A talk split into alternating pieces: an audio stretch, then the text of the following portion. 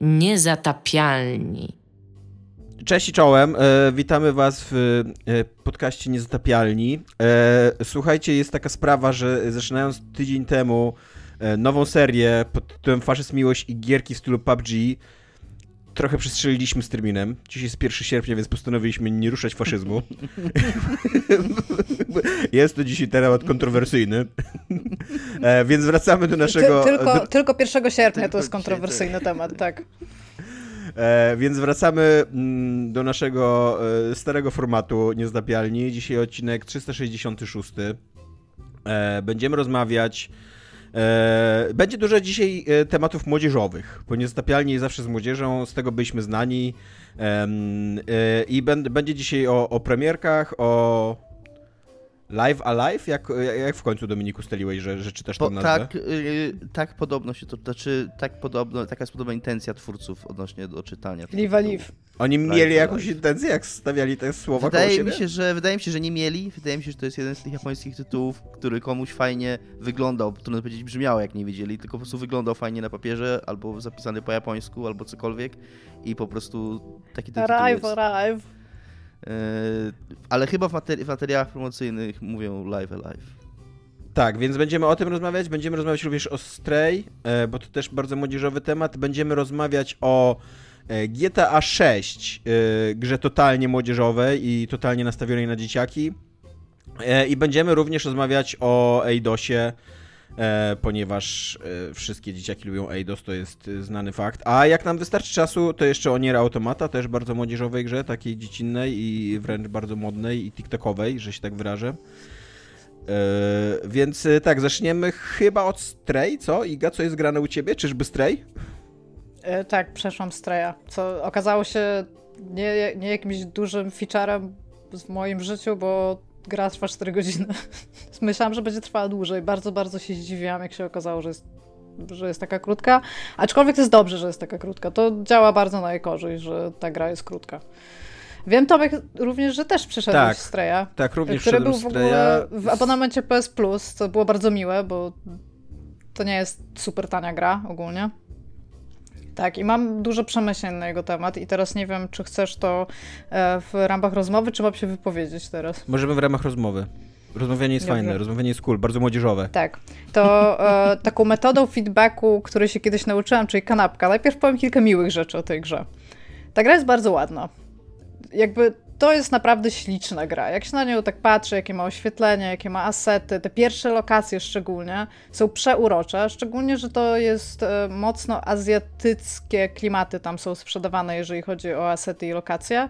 I po prostu przecudnie się ogląda te takie dosyć małe, ale przytulne przestrzenie w pierwszym takim hubie ogólnie, ogólnie gry, który istnieje. I e, gra jest, jest też przy okazji bardzo ładnie orien- udźwiękowiona.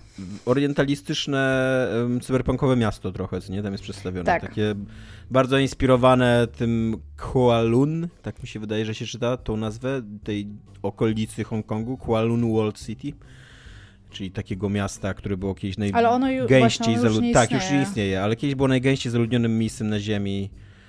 Um, i tak. Tak, ale taki klimat ogólnie tych kafejek i tam wszystko, to tam i Tajlandia się w to łapie, i Tajwan też jest podobny. To takie ogólnie jakby mm, azjatyckość na małym terenie, bym powiedziała, tam została przedstawiona. I to bardzo fajnie im wyszło i to mi się bardzo podobało, jeżeli chodzi o Straya i uważam, że ta gra na pewno powinna być nominowana tam jako jedna z najładniej wyglądających gier w tym roku, bo naprawdę moim zdaniem to takie cudeńko, jeżeli chodzi o wizualia. Natomiast jakby cała reszta, cała reszta to jest nie tak dobrze, jakby, może w ten sposób. Ja wiem, że to jest pierwsza ich gra i zdaję sobie sprawę z tego, że być może jestem dla nich zbyt surowa, ale na hype, ale którym... to w ogóle, to w ogóle nie, jest, nie są ich wprawki growe, bo to są weterani branży. Oni tam chyba z Ubisoftu odeszli, żeby założyć swoje własne studio. No tak, no ale w sensie jakby... Tak, to też nie, nie wygląda na jakąś grę tam za trzy dolary, tak, ludzi, którzy się dopiero czegokolwiek uczą i widać, że to jest tam jakiś, no, no jednak wiedzieli, co robią. Natomiast ta gra cierpi na bardzo wiele problemów, no właśnie takich pierwszych produkcji. Między innymi fakt, że większość kontentu w tej grze jakby, tego co można w niej robić, jest w pierwszych jednej trzeciej gry. A później jest po prostu coraz gorzej i coraz mniej i pomimo tego, że na przykład tam są jeszcze dwa huby, takie większe jakby, to w tym pierwszym hubie spędzamy bardzo, bardzo dużo czasu, tam jest bardzo dużo rzeczy do zrobienia, odkrycia i no ogólnie bawienia się faktem, że jest się kotem. A, to też jest plus, fajnie jest być kotem w tej grze. To po wyjściu z tego pierwszego hubu tak naprawdę jest coraz mniej gry. Tam wchodzi, wchodzi jeszcze kilka mechanik, które są, znaczy mechanizmów, które są moim zdaniem takie sobie, szczególnie jakieś sekcje skradankowe albo tam whatnot, ale już nie wrócimy do tych takich sidequestików, takich smaczków, które tam są w tej, pierwszy, w tej pierwszej lokacji. Ewidentnie ścinali content później, bo te lokacje późniejsze też są duże, ale nic, one są praktycznie puste. Albo ścinali content, albo pędzili do przodu, co nie po prostu, żeby...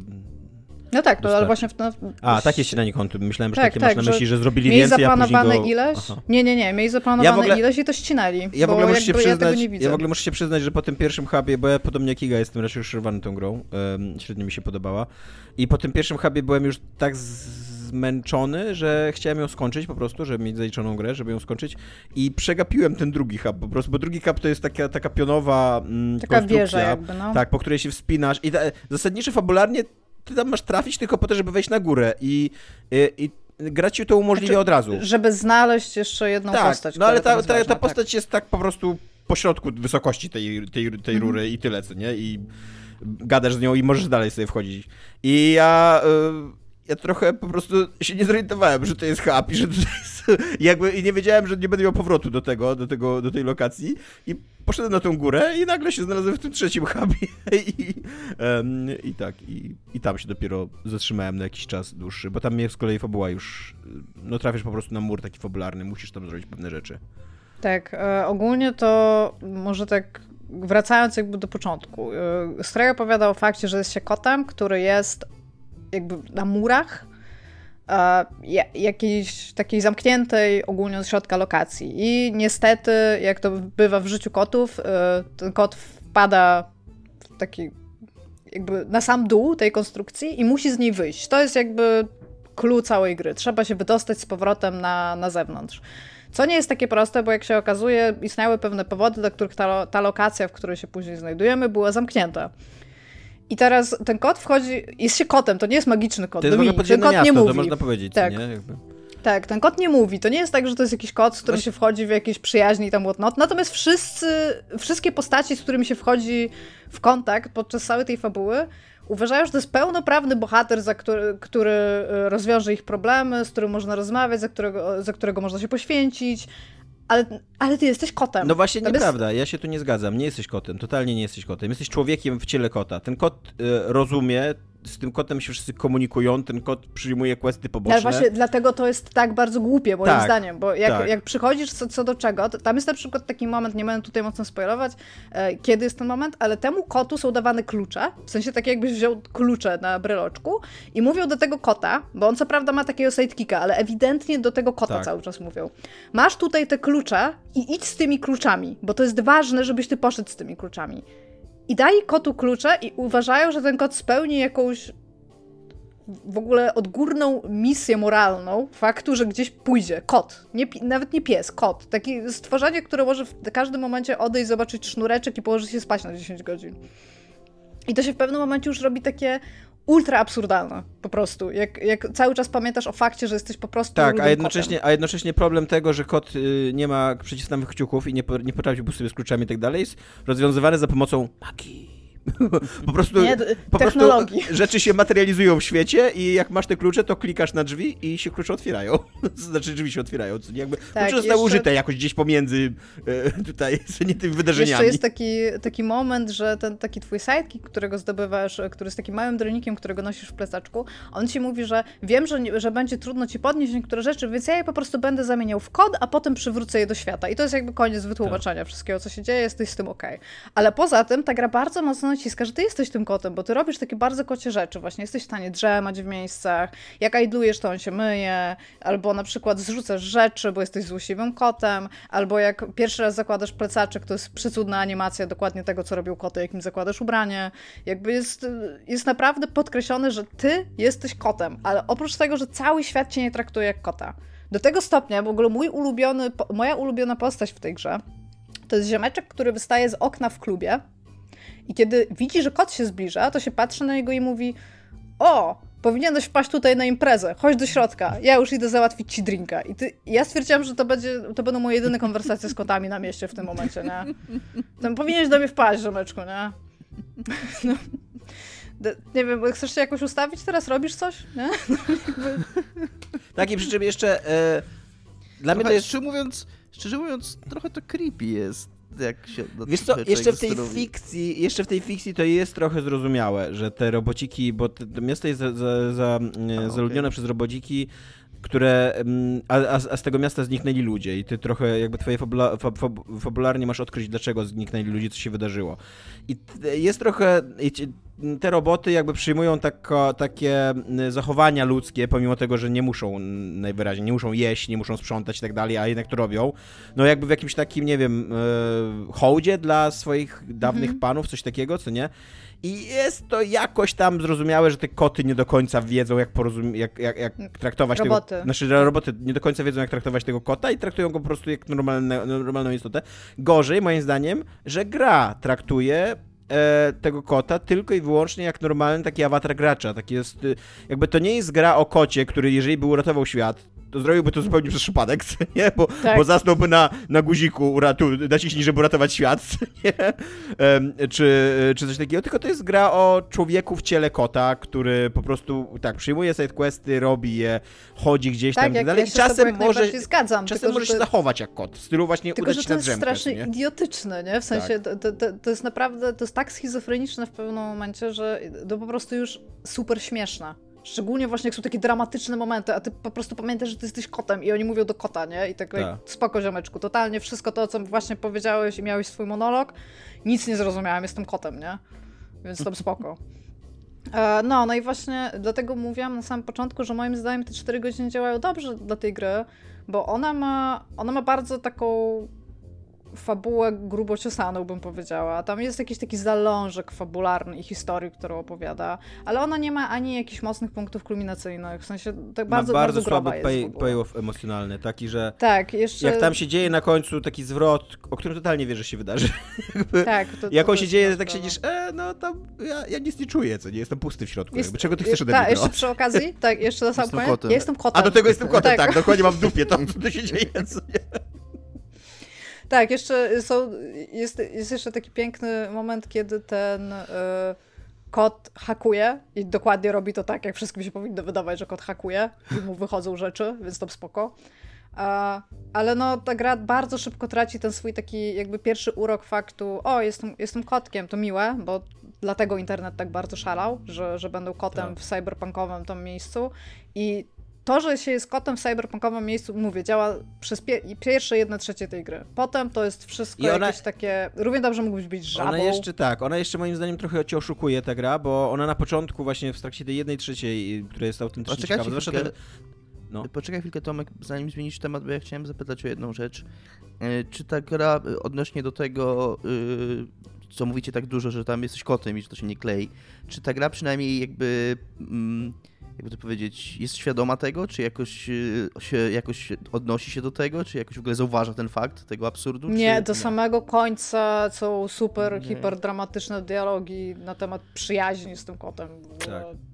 I właśnie nie, nie, nie mówię, że to by rozwiązało problem, ale może przynajmniej, wiecie, jakby taka świadomość, że twórcy o tym wiedzą i że gra o tym wie, jakoś by to przynajmniej lekko znaczy, pozwalała z istnie... tym żyć. Ona na początku próbuje traktować serio to, że jesteś kotem. I są takie zagadki, które kot mógłby rozwiązać, bo na przykład koty lubią się opierać o rzeczy albo zrzucać różne rzeczy. I na początku masz chyba ze dwie czy trzy takie zagadki, że autentycznie tak jakby zachowujesz się trochę jak kot i przez to, że na przykład coś zrzucisz, to gdzieś tam otwierasz jakąś sobie ścieżkę dalej. I nawet sobie pomyślałem, okej, okay, kurde, to jest tam...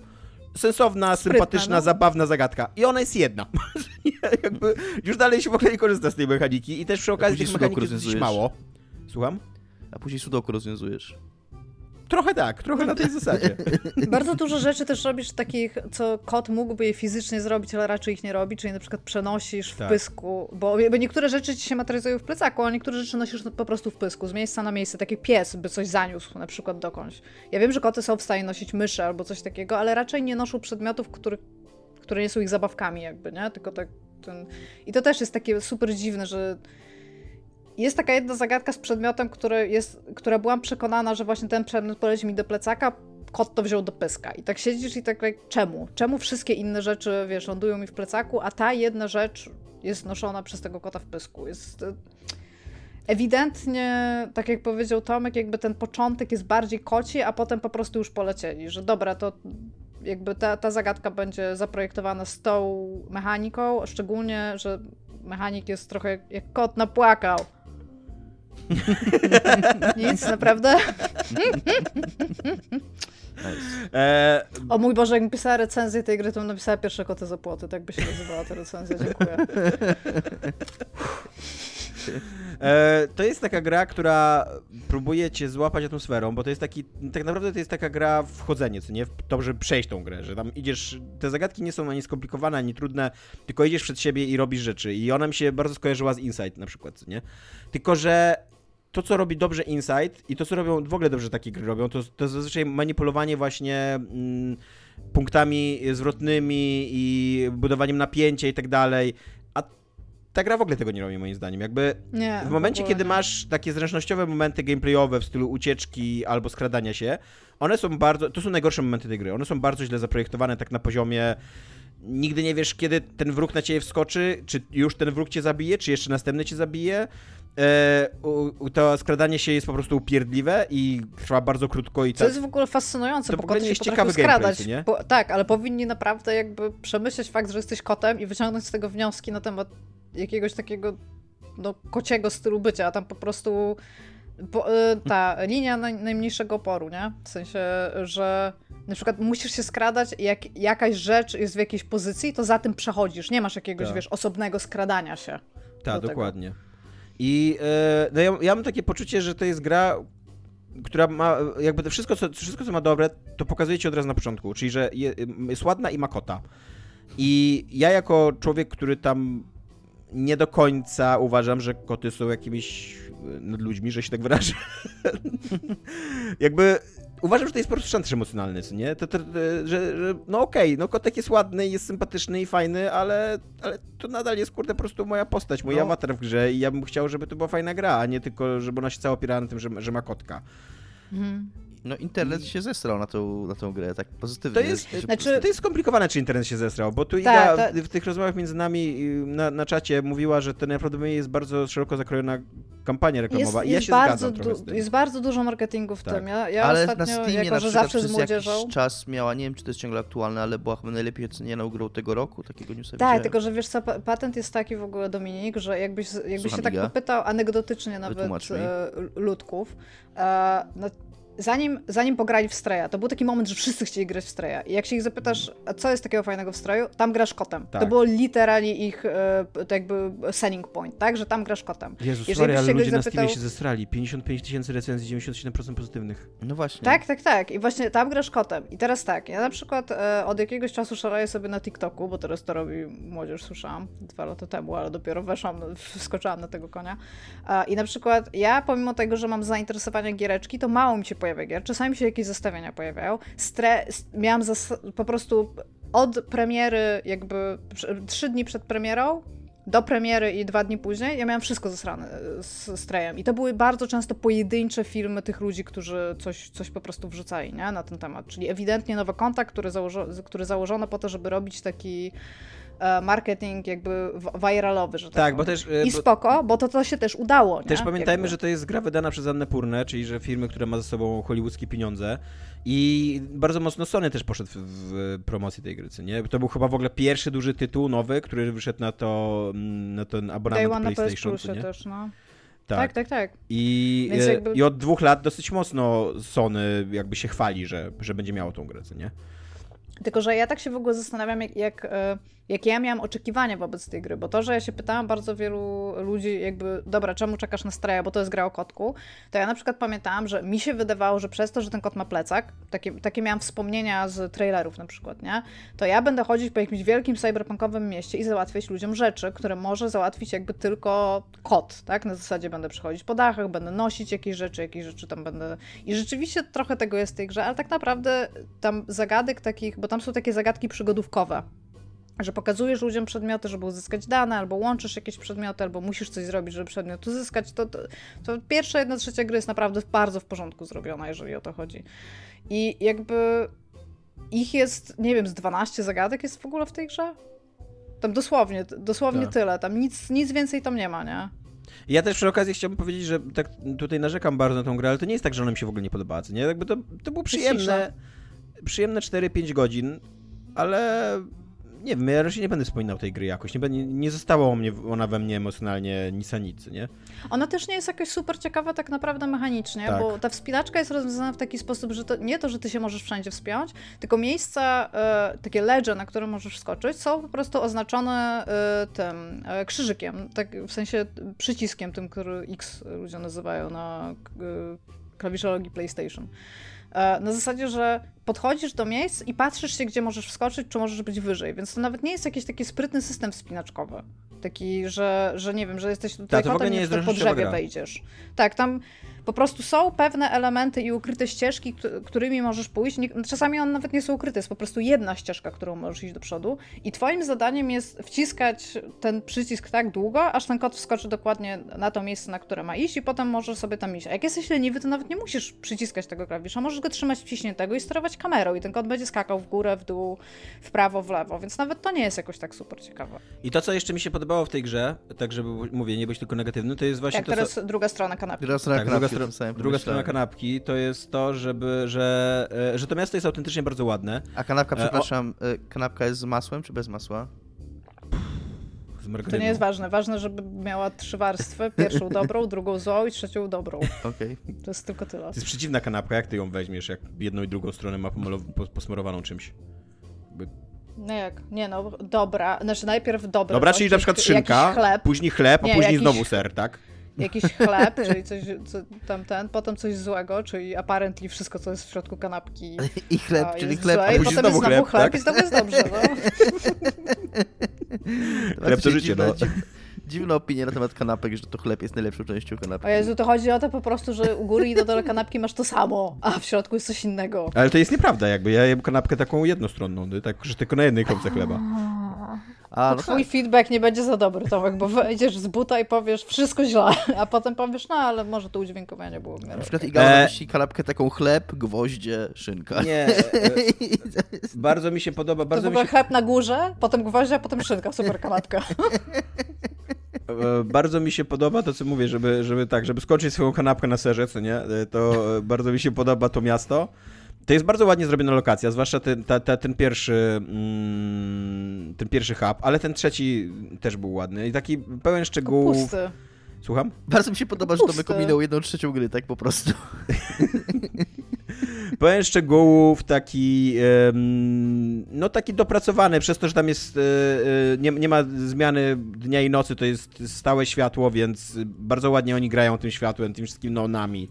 Oświetlanie jest w ogóle prze, tak, przecudne w ogóle w tej tak, grze. No. I, i, e, I do tego jeszcze jakby to, co się udaje wyciągnąć z tego, że to jest gra o kocie, to on pokazuje taką dosyć unikalną perspektywę na to miasto takie cyberpunkowe, czyli tak perspektywę z wysokości kostek, nie? Jakby to, trochę takie micro machines w, w cyberpunkowym mieście, nie? I to, to, to jest spoko, to jest ciekawe jakby, w, jak, w jakiś sposób mnie to tam mm, poruszyło, podobało mi się tak pod względem z... czerpania takich czysto estetycznych przyjemności, co nie? Z, jak już mamy bardzo szanuję, chleb... przepraszam, bardzo szanuję referencje do micro machines.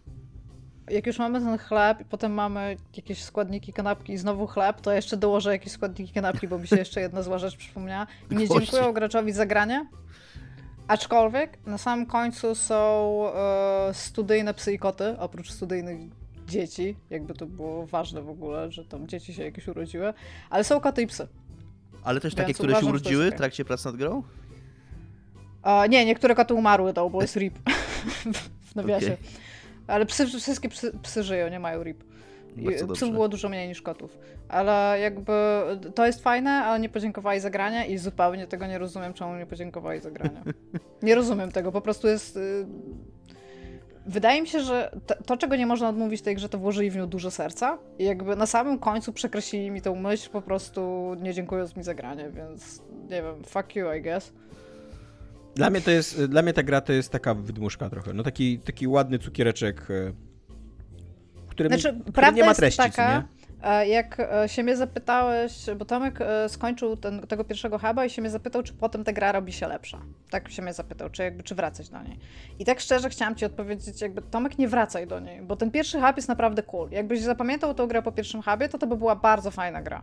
No właśnie... I tak naprawdę, jeżeli potem byłyby takie same zagadki jak w tym pierwszym hubie i takie wszystkie te dodatkowe side-questy, które mogłeś tam zrobić, to to by nie była zła gra. Ja bym się cieszyła z każdego huba, który znajdę. Po czym poszłam do tego drugiego, który ominąłeś. Tam są chyba całe dwa sidequesty. Dosłownie, całe dwa. Znaczy, i to tam jeden polega na niczym, ja a drugi tobą, polega... Ja się z tobą nie zgodzę, bo jakby ten pierwszy hub to... No to jest cała gra tak naprawdę. No tam, tam się też nic nie dzieje. Tam też nie ma jakichś emocji, emocji, tam nie ma jakichś ciekawych questów właśnie, a jeżeli są ciekawe mechaniki, to są wykorzystywane raz. Jakby... No, to jest fakt. To jest... To jest ta gra, jakby ten pierwszy hub to jest ta gra i fakt, że ona by się mogła kończyć po prostu po tym pierwszym hubie i była chyba pod tym względem trochę mniej męcząca, o tak, co nie? Mhm. I, I może dlatego bym miał, nie wiem, jakieś lepsze, przymyśl, przy, lepsze wrażenie po niej, ale, ale to nadal byłaby emocjonalnie pusta gra, mechani- mechanicznie taka rozczarowująca, jakby powtarzalna i, i, i, i płytka dosyć i takie, no mówię, no takie... Takie coś ładnego, co przykuwa twój wzrok i z czym się dobrze bawisz ona, przez... Ona jeszcze oprócz tego, że to... jest ładna, to jest strasznie kochana. W sensie ona naprawdę jest taka cute, bo i te robociki mają takie tak, kochane tak. buzie i tam reagują na ciebie, ale też na przykład fakt, nie wiem czy miałeś ten achievement, że jak bardzo, bardzo dużo miałczysz, to dostajesz małe gaduła. Nie, miałem, uważam, że to ja mam wyłączone, wyłączone powiadomienie o trofeach, bo nie wiem jak mogą kogokolwiek w ogóle ruszać trofea na PlayStation, więc... No, akurat ja zobaczyłam te małe gaduły i stwierdziłam, okej, okay, jakby tak. E, Bo ja tam więc... non stop chodziłam i miauczyłam. Nie wiem, czy widziałeś ten mod teraz, że możesz zamiast miauczeć, to krzyczeć Sean, jak tak. Heavy Rainie, co uważam za spoko. Jason, też, nie Sean. Jason? Nie, Jason. Sean mi się wydaje, że tam nie, Jason z, jakby... w modzie jest. No nie, no Jasona Jason, on szukał Jason. Przecież, wołał. To, to... Ale w modzie, ja się nie pytam jak jest w grze, tylko co zmodowali. A czemu Sean? No, ale dlaczego miałby, co, jak, dlaczego miałby wołać Sean, Seana? Tak? Ten jego drugi syn się nazywał Sean, tak? Co ma w, w dupie tego drugiego żyna? Dobra, also, widziałam też, że y, jest mod z G T A trzy. Stray mod replaces prostu... miał with Jason meme from oh, Jason, okej. Okay. Myślałam, że, że Sean tam było właśnie, dlatego to zapamiętałam. Dobra, no, ale... w każdym razie tak, sojusz mod. Ale za to chyba dobrą grą jest y, Live A Live, tak? Więc Dominiku... Live A Live. Live A Live. Tak, dajesz. Y, znaczy... Ja uważam, że mm, ten tytuł po prostu nie ma sensu. Yy, go się nie da przeczytać tak, żeby ta fraza miała jakiekolwiek sensowne, żeby ona miała znaczenie po angielsku, takie, że ma sens. Trochę tak jak Tomek zauważył, trochę to wygląda tak, jakby oni chcieli zrobić Live A Live i nie zorientowali się, że live się pisze przez F. Yy, albo no po prostu japońską tradycją tytułowania gier wzięli, tak jak mówiliśmy na początku, jakieś słowa, które im fajnie wyglądały. Bo jeszcze w dodatku to jest tak stylizowane, że tak naprawdę to wygląda jak live albo live e, evil, bo to drugie live jest pisane tak od tyłu, więc wygląda trochę jak evil. E, ale zostawiając tytuł, gra jest remake'iem, e, który wyszedł teraz niedawno, dwudziestego drugiego lipca. E, tytułu o, znaczy gry o tym samym tytule, tytuł o tym samym tytule, który ukazał się oryginalnie w dziewięćdziesiątym czwartym roku na S N E S a i ukazał się tylko w Japonii. Czyli ten remake jest pierwszą okazją dla zachodniego gracza, żeby zagrać w tę grę w oficjalnym wydaniu. Wcześniej były dostępne jakieś tam, można było ściągnąć jakieś tam romy snesowe z jakimiś fanowskimi tłumaczeniami. Nie wiem, jakie one były jakości. Ja nie grałem w wersję oryginalną. Jak przetłumaczyłem tytuł? Ja nie grałem w... japońską wersję, gdyż nie znam języka japońskiego, więc nawet jakbym grał, to Iga sprawdź, tak? Czy jest... Co? Aha, myślałem, że sprawdzasz, jak, jak ta gra się po, nam... po japońsku nazywa. Do mnie, do mnie mam, że Riva Riv. No właśnie tak, tak właśnie... Tak właśnie bym przypuszczał, ale nie widzę do Wikipedii, jak jest po japońsku. W każdym razie... Yy... No w, tak jak... na, na Famiconie hmm. była... był... Nasz angielski. Alfabet. Tak. Okay. No nie, nie angielski, no to Łaciński. Nasz alfabet. Romanji tak zwany znaczy, był. Okej, okay, okej. Okay. wracając jakby trzeci raz do tego, co chcę powiedzieć, nie grałem w oryginalną wersję, więc nie jestem w stanie porównać jakości tłumaczenia pomiędzy tymi fanowskimi tłumaczeniami, w które też nie grałem, a nowym wydaniem. Natomiast to, co zauważył na przykład recenzent Eurogamera, to to, że tłumaczenie... Rajbu a rajbu! Okej. Okay. Okay. Że tłumaczenie... Pochwalił to tłumaczenie za to, że na przykład nie boi się być takie trochę niegrzeczne, co przypuszczał, że ten ktoś taką tezę postawił, że gdyby ta gra była tłumaczona wtedy, kiedy wyszła w dziewięćdziesiątym czwartym roku, to ten skrypt byłby przez tłumaczy anglojęzycznych trochę wygładzony. I, i jako przykład podawał taki dialog w, w, na Dzikim Zachodzie, bo ta gra jakby toczy się w różnych okresach czasowych. Jednym z nich jest Dziki Zachód, kiedy to jakiś tam wilan, złoczyńca widzi, jak główny bohater zamawia mleko w barze. W salonie? W salonie, tak. I, i tego mleka nie ma. I, a nie, czy on... Nie, nie pamiętam jaka jest, w sumie nie pamiętam jaka tam jest dokładnie, jaka jest dokładnie geneza tego. W każdym razie wrzucam mu taką obelgę, że tam co, yy, pewnie byś wolał pić mleko tam z cyca swojej matki, a bohater odpowiada mu chyba twojej. Yy, I to jest jako przykład dialogu, który, który być może by tam, wiecie, w oryginalnej, w, w, w dziewięćdziesiątym czwartym roku na, na S N E S a nie przeszedł.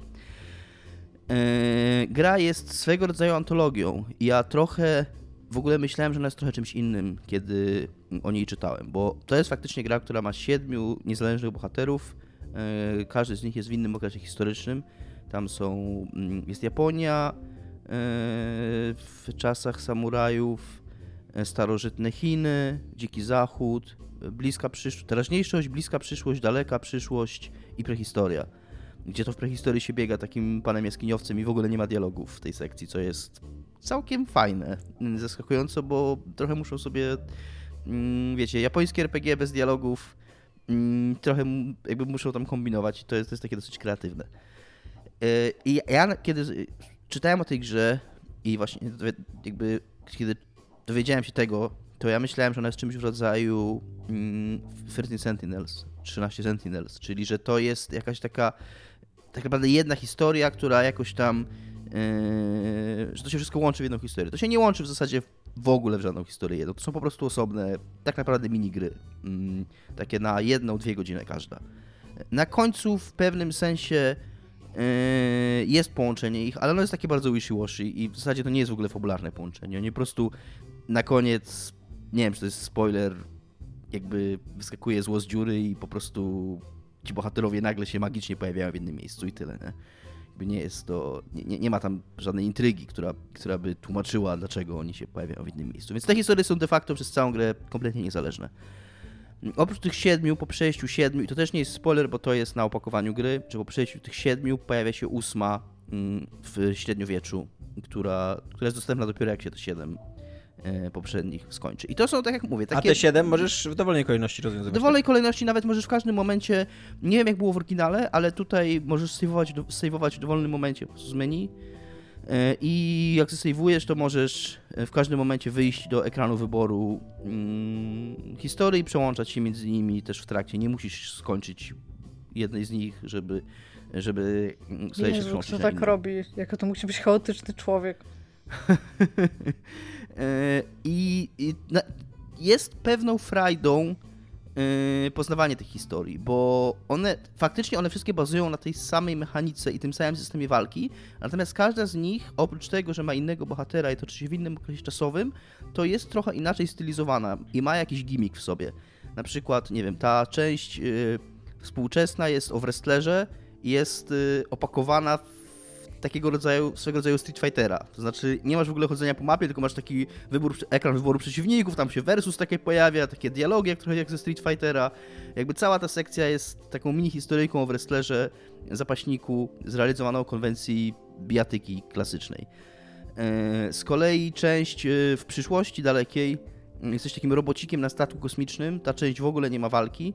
Jest praktycznie takim kosmicznym horrorem. Nawet jeden, jeden jumpscare nawet tam udało się umieścić w jakiś sposób.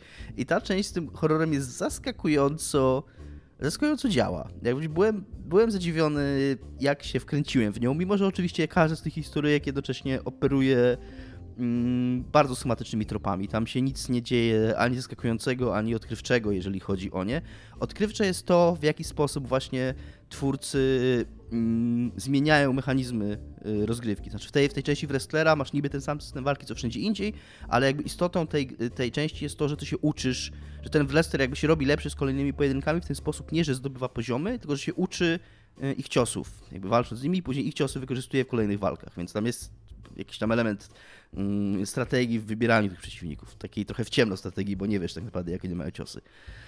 E, z kolei w tej części mm, jest jeszcze część w, w bliskiej przyszłości, w której, która w ogóle jest jakimś takim mm, e, e, trochę jak taki serial dla nastolatków, o takim zbuntowanym, o zbuntowanym chłopcu-sierocie, który z pomocą takiego szalonego naukowca, trochę w klimacie tego doktora z Przewrotu do przyszłości, bu, chce wy, uzyskać... Brown. Tak, tak. Wy, chce uzyskać dostęp do takiego wielkiego tytana, który jest gdzieś tak pod ziemią. Ja cały czas myślę o tym, co ty powiedziałeś. Czy może być strategia w ciemno? Przepraszam, Tomek, powiedz mi, czy może Wiesz, być strategia w ciemno? Bo, bo ja, trochę, się, bo ja trochę, trochę może przesadziłem z tym, że to jest strategia, bo yy, akurat mi się tak zdarzyło. Czy, ja wiem, że to był taki, za, zabawnie to powiedziałeś, ale po prostu chodzi mi o to, czy realnie może być coś takiego jak strategia w ciemno? Nie wiem, to jest, yy, jeżeli mam poważnie odpowiedzieć na to pytanie, jako wielki fan z, ne, ne, ne, najwidoczniej strategii Aha. i e, znawca tego gatunku, gdzie ja tylko, zna, tylko strategie turowe gram i to też niewiele, e, to raczej to się w gatunku to jest uznawane za minus, raczej tak mi się wydaje, jeżeli grasz w ciemno, jeżeli gra nie informuje cię o ograniczeniach, no konsekwencjach, atakach wrogów i tak dalej. Nawet o samej definicji, że w strategii chyba potrzebujesz mieć tak. jakieś informacje. Stąd tak, no bardzo, tak. no jedno, bardzo z najwybitniejszych, jedno, z najwybitniejszych, jedno z najwybitniejszych strategii ostatnich lat jest Into the Bridge, tak? Tak to się nazywa? Mhm. Tak, tak, Into the Bridge. Gdzie masz autentycznie, wszystko wiesz, jakby w każdej turze, nie? Co się wydarzy, mhm. gdzie się przeciwnik ruszy i tak dalej. I na tym jakby polega potęga tego, że ty musisz wykorzystać tą wiedzę, co nie? I, i, i strategicznie myśleć. Nie na pisarstwie Chrisa Avalon? Nie. Tam, tam nie ma chyba w ogóle pis- pisarstwa Chrisa Avalon. Ja no jak nie? nie? Totalnie jest. Wy... Przecież wy... sygnował to wszystkimi rękami i nogami. Ale ja wiem, że on pracował przy tej grze. Wydaje mi się, że... Znaczy tam w ogóle są jakieś bardzo naskórkowe dialogi, jeżeli już jakieś tam no tak, kilkuzdaniowe. To, to Wydaje mi się, że to, co śmieszne. on zrobił, to jest wymyślił tą formę narracyjną na... roguelike'a, co nie? Jakby na to, że ta gra się nigdy nie kończy i tam cały czas się przenosisz do innych alternatywnych wszechświatów i tak dalej. Wydawało mi się, że to był jego twórczy wkład w tą grę, co nie? No dobrze, przepraszam Dominik, bo powiedziałeś nie. o tym, ja się tak strasznie na tym zawiesiłam, że nie, bo wytłumaczę ci, o co mi chodziło. Bo tam masz powiedzmy pięciu czy sześciu tych przeciwników do wyboru z takiego Z takiego, Rastera, z, no. z takiego ten i akurat ja tak grałem, że pierwszego, nie, nie grałem po kolei, tylko wziąłem sobie trzeciego jako pierwszego i ten trzeci, od tego trzeciego akurat nauczyłem się ataku, który był bardzo skuteczny na tego pierwszego, więc y, być może gdyby to było trudniejsze niż było, bo nie sprawiło mi to żadnych problemów ta sekcja, to, to na przykład m- można by, nie wiem, wczytywaniem i zapisywaniem to rozwiązywać, tak, żeby zobaczyć, która postać mm-hmm. ma ataki, które się mogą przydać w walce z inną postacią. Ale tak raczej to po prostu przypadkowo się tam działo.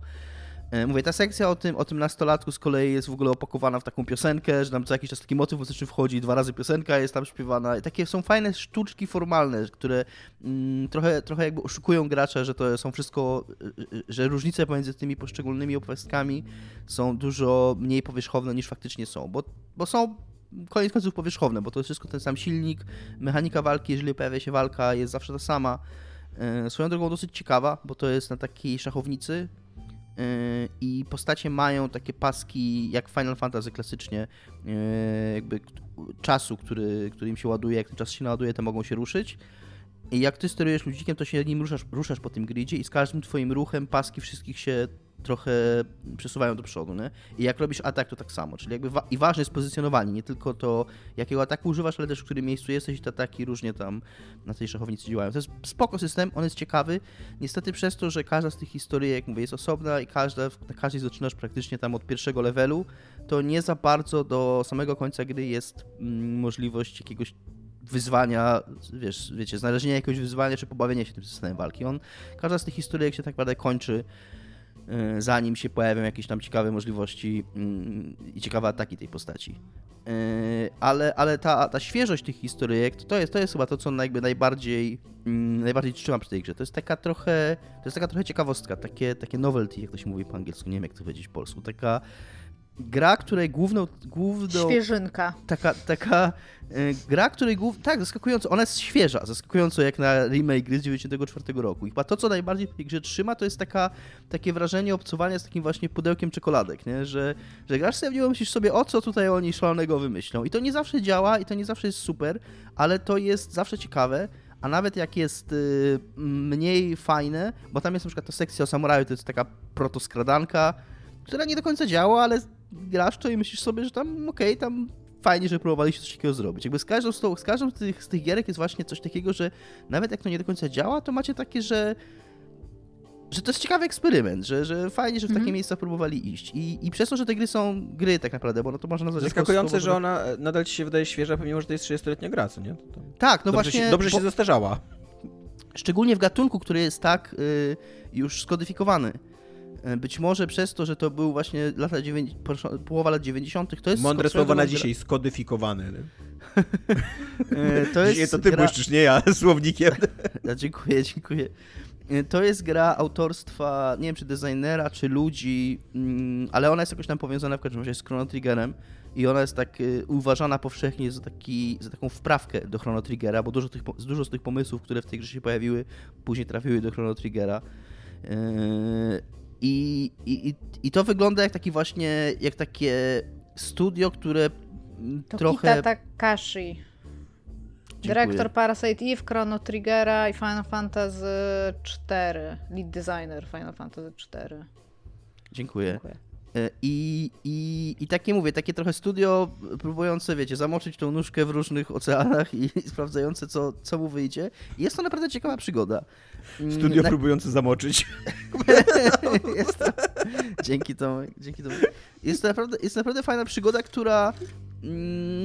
Ja tak rzadko kiedy byłem... jakoś tak super wciągnięty w te, w te poszczególne historyjki, bo one też są trochę za krótkie, żeby cię wciągnąć. One trochę, wiecie, one... To nie jest tak, że one jakoś... Prze, przez to, że może one są takie dosyć... Yy, bazują na stereotypach i takich tak wszystkich historii, wiecie, tam western to jest tam przyjeżdża kowboj do opuszczonego miasteczka i broni go przed najazdem bandytów. I to jest taka tam godzinna, godzinna opowiastka, gdzie tam gadasz z ludźmi w salonie i oni tam pułapki rozmieszczają na terenie tego miasta, żeby tych bandytów powstrzymać i później masz walkę z nimi, która zależnie od tego, jak się udało te pułapki rozstawić, to może być trudniejsza bądź łatwiejsza, nie? Ale jakby to opakowanie narracyjne tego, co robisz, jest dosyć takie... no, tradycyjne, powiedziałbym, tak? Yy, I w zasadzie w każdej z tych sekcji to jest taka stereotypowa historyjka. Yy, więc rzadko kiedy byłem jakoś super zaangażowany w to, co się dzieje, ale z drugiej strony ta, ta jakby te zabawy formalne, które ta gra robi, byłem zawsze zainteresowany, co ta gra, bardziej mniej tym, co się wydarzy w fabule, a bardziej tym, wiecie, jaka, jaką sztuczkę teraz twórcy wymyślą i, i jaki sprytny zabieg formalny wprowadzą. Yy, więc ogólnie, ogólnie jakby fajnie, fajnie mi się w to grało. Fajnie mi się w to grało i mm, jest to też gra dość krótka, jak na japońskie er pe gie, co jest spoko, bo też ona jakby nie, nie, nie nuży przez to. Yy, bo być może gdyby te historyjki były dłuższe, to, to trochę traciłyby tą swoją świeżość. Więc, yy, więc jakby też w, te, w tym sensie rozumiem, dlaczego one są takie mało skomplikowane, że, że jakby twórcy nie, ch- nie chcieli tam tworzyć jakichś, mm, jakichś złożonych opowieści, tylko właśnie odwoływali się do takich stereotypów, które w zasadzie gracz rozumie instynktownie, nawet nie trzeba mu za dużo tłumaczyć i, i, i można tą, dzięki temu można tą opowieść skondensować tam w godzinie czy dwóch, nie? I, i na, zajęło mi to jakieś, nie wiem, dwadzieścia godzin przejście tej gry, więc no jak na standardy japońskich er pe gie, no to tam, wiecie, jest, jest okej, okay. Więc ogólnie polecam. Gra, jest, gra okazała się na Switcha, jeszcze raz powiem. I jeszcze, żeby skończyć, co jest grane, to ja się tutaj wtrynię na koniec z literaturą, która też jest bardzo młodzieżowa. Jakby książki z dwa tysiące pierwszego roku są zawsze na propsie. Jakby ta książka jeszcze jest w zasadzie młodzieżowa, bo ma tylko dwadzieścia jeden lat. dwadzieścia lat to młodość. Przeczytałem... E, tak? Ktoś tam nabrał powietrza? nie, nie, myślałem, że ma, myślałem, że ma dwadzieścia jeden stron. To w ogóle było nie, nie, niestety, niestety to jest w ogóle problem tej książki, wow. Że jest bardzo długa. Jest zdecydowanie za długa. Książka ma tytuł Sen numer dziewięć Davida Mitchella. Ja mówiłem w zeszłym roku o Davidzie Mitchellu przy okazji genialnej książki Tysiąc jesieni Jakuba. I to jest druga powieść, jakby dużo wcześniejsza. Dużo wcześniejsza no. powieść Mitchella. To jest moje porno. No.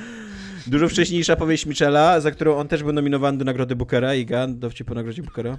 Ten Booker z Bioshock Infinite, który tak, dostaje tak, książkę dokładnie. Na samym początku gry. To się nigdy nie, nie, sku... nie, nie znudzi. Tak. E, ja nie do końca rozumiem tą nominację, bo jest taka sobie ta książka, ale em, może zacznę od tego, że ona jest bardzo źle przetłumaczona na język polski, więc być może dlatego ja jej nie, nie, nie polubiłem. Ona jest przetłumaczona, będę po nazwiskach leciał już, tak bez kitu, jest tak źle przetłumaczona. Janusz Margański ją przetłumaczył i, i to jest człowiek, który w ogóle nawet dostał jakieś nagrod- jakąś nagrodę kiedyś dla tłumaczy. I tłumaczył takie nazwiska jak Jacques, Jacques Derrida, Richard Rorty, tak, więc, więc to jest taki Philip K. Dick też był tłumaczony przez niego, Marcel Proust, Zygmunt Bauman, więc to jest taki tłumacz od wielkiej litery i wydaje Dicka mi się... akurat się chyba prosto tłumaczy, wiesz? Słucham? Dicka się może prosto tłumaczyć przez mechaniczne tak. zdania, jakich używa. Możliwe, możliwe, no bo no. tak, to no, Dick jakby nie On był znany stoi fabułą, z, z, a nie językiem, z stylu, okay. tak. jakiegoś super. Ale też wydaje mi się, że jakość tego tłumaczenia leży z powodu tego, że, że redakcja też tej książki jest słaba, bo bardzo dużo z tych błędów to są błędy, które powinny zostać wyłapane w redakcji. Żeby, żeby tutaj też napiętnować tą osobę, to Marianna Cielecka redagowała tą książkę. Bo autentycznie jakby... No kurde. Jeśli wiesz, to na wycieraczkę nasraj. Jak ktoś ci, nie, jak ktoś ci, wiesz co, jak ktoś ci tłumaczy, jak ktoś ci tłumaczy, że drużyna w piłce nożnej dostała, wykona karę, Zami- penalty, to rzeczywiście znaczy kara, ale to, zna- to jest kurwa karny, co nie? No może dostaje karę i musieli iść do szatni przemyśleć to, co zrobili. Albo jak Aha, ktoś... ja chciałbym tylko powiedzieć, że zdarzają się takie akcje, że mm, fani jakichś projektów, influencerów y, czują się napuszczeni przez nich i później sami atakują jakąś osobę. Pro- prosimy bardzo o niesranie tak, tak. wycieraczkę. Nie, nie, nie. nie. Y- ja mówię, ja, ja podejrzewam, że to jest dobry tłumacz i być może to też jest dobra redaktorka, tylko może im się po prostu w tej książce nie chciało, co nie? Jakby...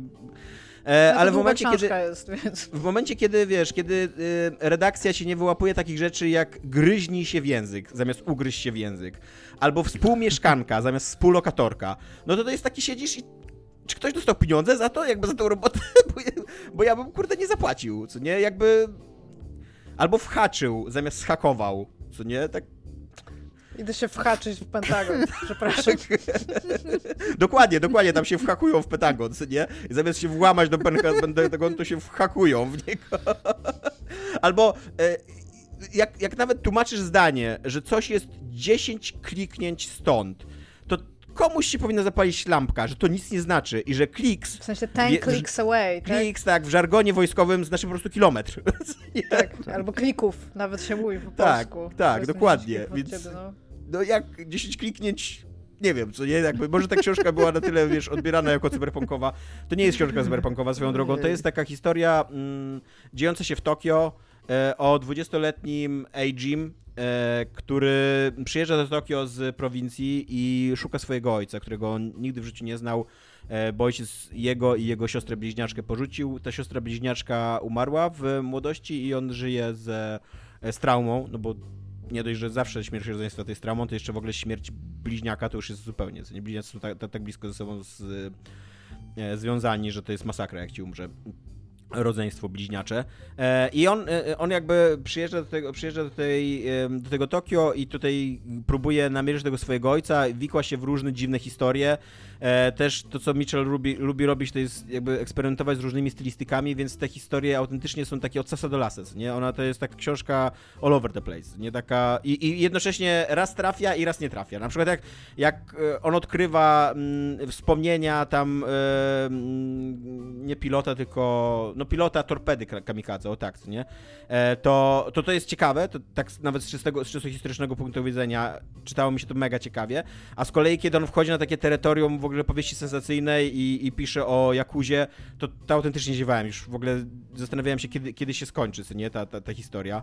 E, I... E, Dużo tu jest takiego, dużo tu jest takich nawiązań do Murakamiego i do Beatlesów, dużo jest takiej, no jak można się spodziewać w ogóle w książce zatytułowanej Sen numer dziewięć, to dużo jest bardzo takiej logiki snu i takiego właśnie jakichś zbiegów okoliczności, różnych rejestrów prawdopodobieństwa, że z jednej strony wydaje się, że to jest książka w miarę realistyczna, a z drugiej strony czasem się dzieją takie rzeczy, że jak, jak z jakiegoś realizmu magicznego i nikt się temu nie dziwi. I yy, różne poetyki są właśnie połączone i yy, często takie w ogóle nieprzystające do siebie, co nie, że czasem to jest historia romantyczna na takim dosyć takim uroczym, uroczym sposobie jakby opowiadania o uczuciach, a zaraz potem wchodzi, wchodzi się jakiś taki dosyć wulgarny wątek o jakiejś tam właśnie yy, prostytutce zatrudnionej przez mafię, która tam komuś obciąga na tylnym siedzeniu samochodu, jak, jak w, na przednim siedzeniu toczy się dialog, nie, w powieści. I to takie, takie dużo jest takich sytuacji, kiedy się zastanawiałem, e, coś, o co chodzi, tak, czy, co autor miał na myśli, co chciał osiągnąć, ale koniec końców jakby przeczytałem tą książkę w cztery dni, yy, więc, więc wciągnęła mnie dosyć mocno, jakby jest bardzo mocno osadzona w i japońskości i w Tokio i, i traktuje Japończyków jak ludzi, co, co jest na plus zawsze. Jakby nie są, tak, Mitchell, Mitchell w ogóle dużo czasu spędził, albo spędza nadal, nadal chyba żyje w Japonii i marzy o Japonii. Chodzi o to, że biała książka traktuje Japończyków tak, tak, jako ludzi, a nie że, jako taką dziwnostkę, tak? Tak, że nie orientalizuje okay. ich, dokładnie, że to, że to jest po prostu o normalnych tak, ludziach. Czytam którzy... trochę japońskich twórców i tak siedzę i tak jakby oni też traktują Japończyków. Eee, no, japońscy twórcy tak, ale europejscy albo amerykańscy dosyć rzadko, co nie? Raczej jak taki, nie wiem, e, zbiór dziwactw i jakichś e, takich właśnie orientalistycznych stereotypów, co nie? E, na temat człowieka, kultury i, i tak dalej, co nie? I więc... mają automaty z majtkami. Tak, tak, i tak. Nie, nie, ma, nie ma ani zdania. I mają kompleks samurajów. Nie ma tak, nie ma żadnego zdania tutaj o, e, o automacie z majtkami. Jest, e, pojawia się... To będzie test pstrągowskiego gąski. Czy Japończyk w książce traktowany jest jak człowiek, czy jako dziwnostka? I to pojawia... jest pierwszy punkt taki, który musisz checkboxować. Czy jest mowa o automacie z majtkami? Jeżeli jest, dziwnostka. E, pojawia się samurajski miecz jako taki zupełnie trzecioplanowy lekwizyt, że albo, przepraszam, ale... musi pojawić się w dziele przynajmniej dwóch Japończyków, którzy rozmawiają między sobą o czymś innym niż automat z majtkami. I slash miecze samurajskie. E, tak. Koniec końców to jest takie spoko powieścidło, jakby na koniec byłem zadowolony, że to przeczytałem, pomimo tego, że miałem E, dużo gorsze i, i brzydsze myśli na temat tej powieści w kilku momentach w, w środku. Ona, ona jest, jeżeli, jeżeli jesteście zaznajomieni z Atlasem Chmur, to ona już zdradza takie właśnie taki, taki, taką główną myśl ideologiczną, która stoi za twórczością Michela, czyli że, że wszystko jest ze sobą powiązane, że żyjemy w jakimś takim, nie wiem, karmicznym, kurde, systemie naczyń połączonych, że tam atomy na siebie wpływają, ludzie na siebie wpływają przez czas i przestrzeń i tak dalej. Ma to swój urok, ma też jakąś taką głębię intelektualną, moim zdaniem dosyć zwodniczą, ale, ale przynajmniej jest, stoi za tym jakiś, jak, jak, jakaś, jakaś myśl. Mówię, ma to swoje na pewno lepsze momenty, na przykład moment, kiedy główny bohater idzie na miasto po prostu i tam poznaje takiego kolegę, który go tam zabiera do, do klubu i oni podrywają dziewczyny. Jest taka, taka właśnie trochę taki, taka komedia romantyczna, tak, albo taki, taka komedia na temat właśnie One Night in Tokyo, co nie, w życie, życie, życie nocne Tokio. To na przykład mi się super czytało, ten pamiętnik właśnie tego... pilota, torpedy, kamikadze też mi się super czytało, więc, więc ma, ma zdecydowanie takie momenty, że sobie myślałem, że kurde super, nie? I tam, że sto stron lecę w dwie godziny, bo, bo jestem mega wciągnięty, ale też ostrzegam, że ma takie momenty, że się zastanawiasz, co to za gówno. I też się zastanawiasz, czy, to, czy, ta, czy ta książka jest po prostu gówniana, czy ona jest po prostu tak gównianie przetłumaczona, że, że ona była lepsza w oryginale, nie? Trochę więc tak. Gryźnij się w język, Tomek, wiesz? Tak. Trochę swoją drogą weź, o czymś podobnym bo jest... Bo się twojemu współ, współmieszkańcowi poskarżę, że mnie źle traktujesz. Trochę o czymś podobnym jest Live A Live, który także mówi o tym, że nasze losy są jakoś splecione i połączone, ponieważ kiedy pradawne zło się przebudzi w jakimś momencie, to możemy zostać umieszczeni w jego bliskiej odległości, żeby razem z nim walczyć wspólnie. A czy, ja mam... zda... czy Live A Live, Live A Live zdaje test pstrągowskiego gąski? Czy jest Wiesz co, są o... w nim Japończycy... Automata. Nie ma mowy... Japończycy? Są w nim Japończycy, tak. Nie ma mowy o automatach z majtkami, więc... Dobrze, czyli zdają test, dobrze. Ale nie jestem pewien, czy dwóch Japończyków rozmawia w tej grze między sobą. Ale A tak, właśnie, nie, bo... chyba tak. Jeszcze na koniec chciałem tylko dodać, bo ja zacząłem od tego czepiania się tłumaczenia nie, na i też pewno, skończę na, na czepianiu się tłumaczenia, że najgorsze w tym tłumaczeniu moim zdaniem nie jest to, że on, że autor i, znaczy, że autor tłumaczenia i redakcja popełniają takie jednostkowe błędy. Najgorsze w tym tłumaczeniu są, jest to, że są tu całe pasusy, całe długie akapity kiepsko stylistycznie napisanych zdań, po prostu, które następują jedno po drugie, po drugim. Nawet jeżeli książka w oryginale tak była, to zadaniem tłumacza jest trochę... trochę poprawić zawsze fikcję, która jest, jest gorzej napisana. Dobry tłumacz poprawia autora, który kiepsko pisze, co nie? I, i tu, tego tutaj absolutnie... Ja, ja podejrzewam, że tutaj w drugą stronę działa to tłumaczenie, że po prostu ta książka podejrzewam, że jest lepiej napisana po angielsku, bo to jednak nagroda Bookera coś tam mówi, co nie? Jakoś... E, jakąś renomę ma ta nagroda i, i, i tak. E, no. A i jeszcze mam pytanie do słuchaczy na koniec. Do ludzi, którzy czytali Atlas Chmur, bo mi się ogólnie Mitchell podoba i chciałbym przeczytać Atlas Chmur, ale obejrzałem ten film ze trzy razy, bo jest to trochę zaskakujące, ale ja go lubię, ten film, pomimo, pomimo jego licznych wad. Atlas Chmur. To jest, on jest trochę, mówię, że też go lubię, on jest taki trochę właśnie, znowu, trochę taki jak Live A Live, to znaczy on jest tak szalony, że, że to jest po prostu fajne. Tak, tak i on niestety jest koelowski dosyć często. Jest, ale... Ja go lubię, właśnie tak, pomimo wszystko ja go lubię i czy, czy znając film dosyć dobrze, jest sens czytać tą powieść? Czy, czy ona jakby ma na tyle dużo fajnej literatury, fajnych zdań albo jeszcze więcej kontentu, którego po prostu, który się w ekranizacji nie, nie, nie znalazło, że, że warto, to prosiłbym o, o, o radę. Um, Jeżeli tak, chodzi... I... No. Jeżeli chodzi co o jest, słuchaczy... Co jest jeszcze podobne do Live A Live, Dominik? Nie, nie, nie nic, nie jest, nic nie jest podobne do Live A Live, tylko przypomniałem sobie jeszcze, że powinienem podziękować Pawłowi B.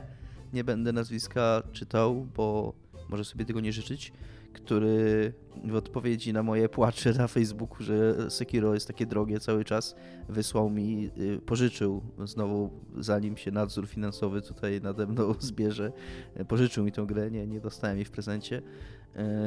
Także dziękuję bardzo Pawłowi i gram sobie w Sekiro teraz.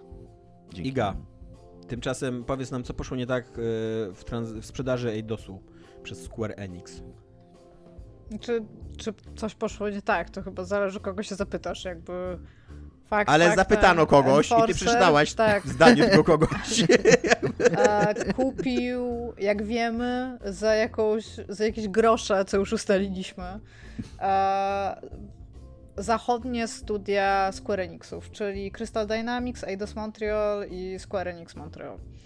Za tam jakieś trzysta milionów dolarów, czyli praktycznie nic, biorąc pod uwagę, że Gearboxa chyba kupili za jeden przecinek sześć miliarda dolarów, a tutaj e, jakby... I tam było w sumie tylko I P chyba Borderlandsów, które za tym przeszło, a tutaj jest tych I P tam... A Bungie zostało I... kupione za trzy przecinek sześć miliarda dolarów, nie? Tak, ileś Ty, więcej... Mniej więcej w tym samym a... momencie, co, co właśnie, co te studia. Tak, więc e, jakby Enforcer taki dosyć dobry deal a, zrobił na tym i teraz Enforcer? Pytanie... Enforcer Group, tak? Embracer. A, Embracer, Embracer, Embracer, przepraszam, nie Enforcer. Oni przytulają. Tak, oni, co wcale nie brzmi tak bardzo dystopijnie, nie? No może trochę mniej niż Enforcer, a może trochę bardziej z drugiej strony. Nie no wiem. Właśnie o to mi chodzi, no ale dobra. Przepraszam, pomyliłam się, rzeczywiście Embracer. A, I teraz zapytano się założyciela studia Eidos Montreal i teraz tak, typ się, pa, typ, pan się nazywa Stefan A, i, ma, ta, I ma nazwisko i to nazwisko najpierw przeczytam, jak się je pisze, a potem postaram się je przeczytać tak, jak się czyta, ale wiadomo, jak mi to... Robiliśmy research w tej sprawie z Igor. Tak. Dy apostrof Astous, czyli D'Astous. Tak. Teraz będę o nim mówić Stefan, bo to jest prostsze. Więc po... Przepraszam, przeszłam z panem na ty w tym momencie. On, co prawda, odszedł z Eidos Montreal w dwa tysiące trzynastym roku, jeżeli dobrze pamiętam, czyli już trochę tam nie, jakby nie pracuje, ale zapytana o to, co się mogło stać, że za takie psie pieniądze zostały sprzedane tak duże studia z tak ważnymi I P, odpowiedział Game Industry Biz, które to zamieściło ten artykuł, że jego zdaniem ma to związek z faktem, że patrząc na to, co się działo z Eidosem, to to był taki wypadek pociągowy, jak przetłumaczyć trainwreck. Katastrofa kolejowa. Taka, taka katastrofa kolejowa, na którą po prostu bardzo długo czekali, aż się stanie i że oglądali to tak w trochę w zwolnionym e, tempie. E, on, ma, on, miał, on ma takie wrażenie, w sensie on taki subiektywny, może w taki sposób, jego zdaniem. E, Eidos robi dobre gry, których nie potrafi za dobrze sprzedawać, a Square Enix chce mieć wszystkie pieniądze świata. Nie chce mieć trochę tych pieniędzy, tylko chce tych gier sprzedawać tam miliony więcej. Do tego stopnia w ogóle to było, jakby naciski były ze Square Enixa na, na Eidos na przykład, że jeżeli była prognoza, że w danym roku zarobią sześćdziesiąt pięć milionów dolarów, a nie mieli żadnej gry, która wychodziła w danym roku, to powiedziano im, że stracili sześćdziesiąt pięć milionów dolarów, co jak wiemy jest zupełnie logi- taka logika bardzo... Dominik jest naszym ekspertem od matematyki, więc Dominik potwierdzi, że mieć tysiąc złotych, a nie mieć tysiąc złotych to są dwa tysiące złotych po prostu i jakby do nic, nic się z tym nie zrobi, nie? A mówi pan Stefan, że to prowadziło, znaczy tego typu rzeczy prowadziły do wzrostu napięcia w studiu, zarówno pomiędzy nim a druży- znaczy jego, jego pracownikami, jak i nim i ludźmi postawionymi wyżej, bo on podpadał jeszcze pod Eidos Londyn i mówi, że ogólnie problem polega na tym, że decyzje, decyzje, które są podejmowane na tych szczeblach zarządzających w obu tych firmach, są podejmowane przez ludzi, którzy uważają, że rynek gier się nie zmienił i od dekad działa w ten sam sposób, co nie jest już w ogóle prawdą. Spodziewają się też jakichś gigantycznych osiągów e, na grach, które troszeczkę już zaczę- zaczęły się wyczerpać i między innymi wyczerpywać. Między innymi tutaj podaję wyczerpywać, także podaję tutaj. E, ten taki gatunek gier o superbohaterach, który zawsze był spodziewany, że one się nie, nie wiadomo jak będą dobrze sprzedawać, no a wiemy jak ostatnio to wygląda.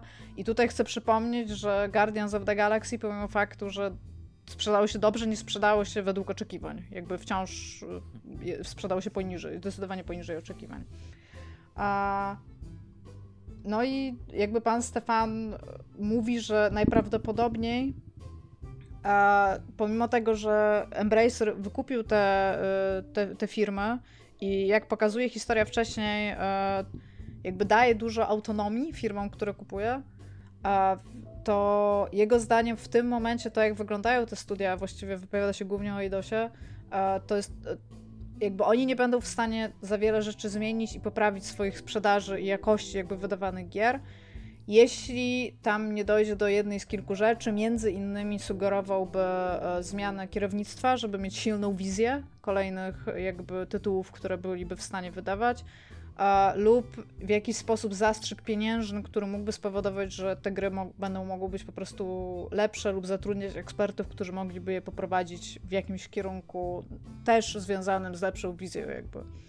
No i rzeczywiście jakby jeżeli firmy mają problem z jakby kapitanem, który nie za mocno trzyma ster i te, trochę te projekty dryfują i nie ma takiego ciągłego parcia na wizję, albo team jest niezmotywowany, albo nie ma po prostu pieniędzy na niektóre rzeczy, to rzeczywiście będzie im trudno osiągać na przykład to, co robi on tutaj jako taką firmę, która na automi- autonomiczności zyskuje, podaje I O, Interactive, tak?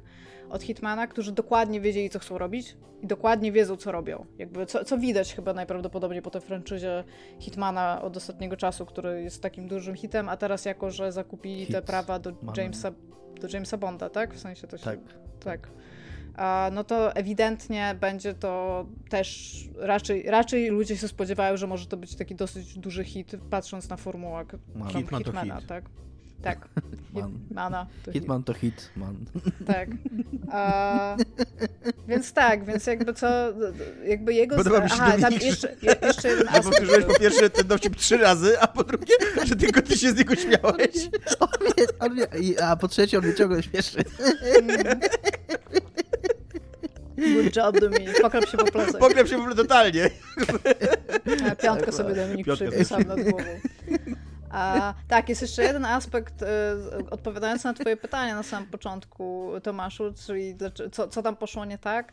A pan Stefan twierdzi, że y, jeszcze dosyć dużym czynnikiem był fakt, że Sony ostrzyło sobie zęby na Square Enix, natomiast ostrzyło sobie zęby tylko i wyłącznie na to studio stricte w Japonii.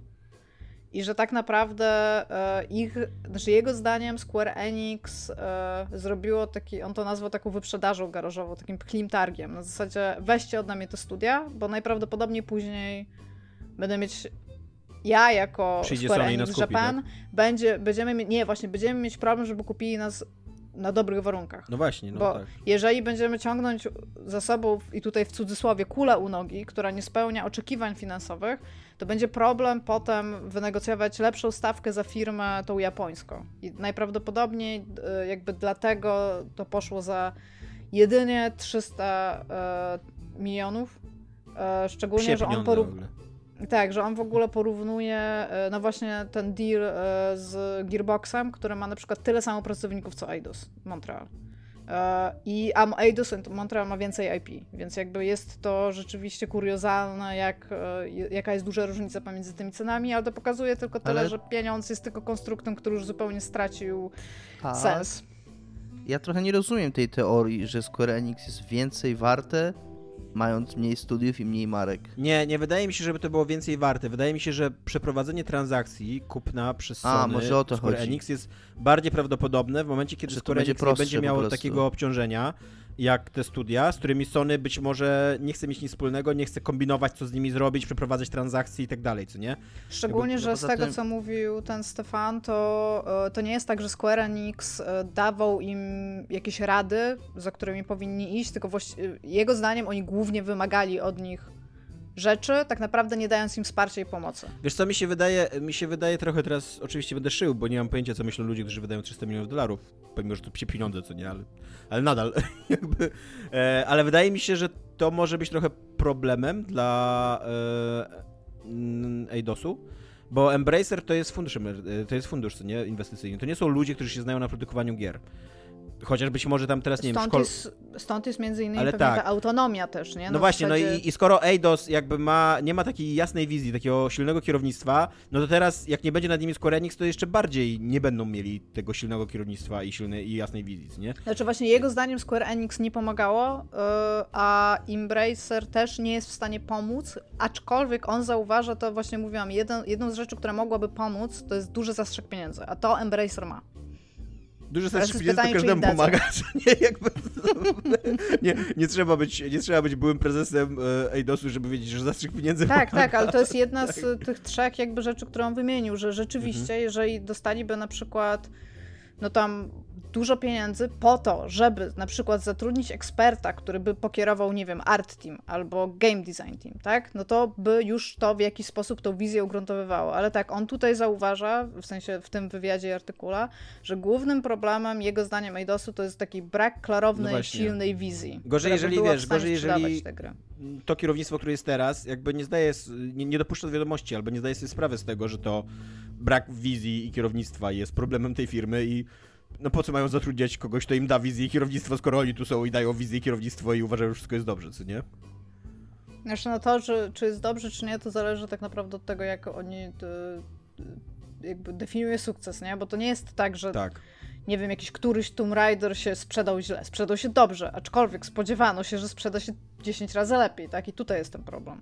I tutaj te, te, też może jakby zależeć od tego, jakie ma oczekiwania Embracers, nie? Jakby wydawałoby się, że Embracer raczej się spodziewał dużych zarobków, bo to jest fundusz inwestycyjny, ale z drugiej strony Embracer buduje bardzo duży jakby portfel studiów i więc być może ma jakiś dalekosiężny plan. Tak, e, więc być może im to nie będzie może... przeszkadzało, że przez jakiś czas Eidos nie będzie przynosił kokosów, co nie? Hmm. I być może też fakt, że kupili go za psie pieniądze, tak. jest yy, dobrą informacją koniec końców dla samego Eidosu, dla samego Eidosu i, i, i innych z tych studiów, bo mogą się spodziewać, że też oczekiwania w stosunku tak, do tak. nich nie będą jakieś finansowe, nie będą tak wyśrubowane, jak, jak miał Square Enix. Natomiast jest to moim zdaniem, jeżeli chodzi o tych ludzi, którzy tam pracują, bo to jakby on się wypowiadał jako były pracownik, tak? Jakby wykupywanie firm przez duże firmy to jest zawsze gigantyczny stres. Jakby życzę tam, żeby wszystko było super, ale to zwykle nie wróży za dobrze, nie? Szczególnie jeżeli dowiadujesz się, że sprzedajecie za bardzo mało pieniędzy. W cudzysłowie bardzo mało pieniędzy.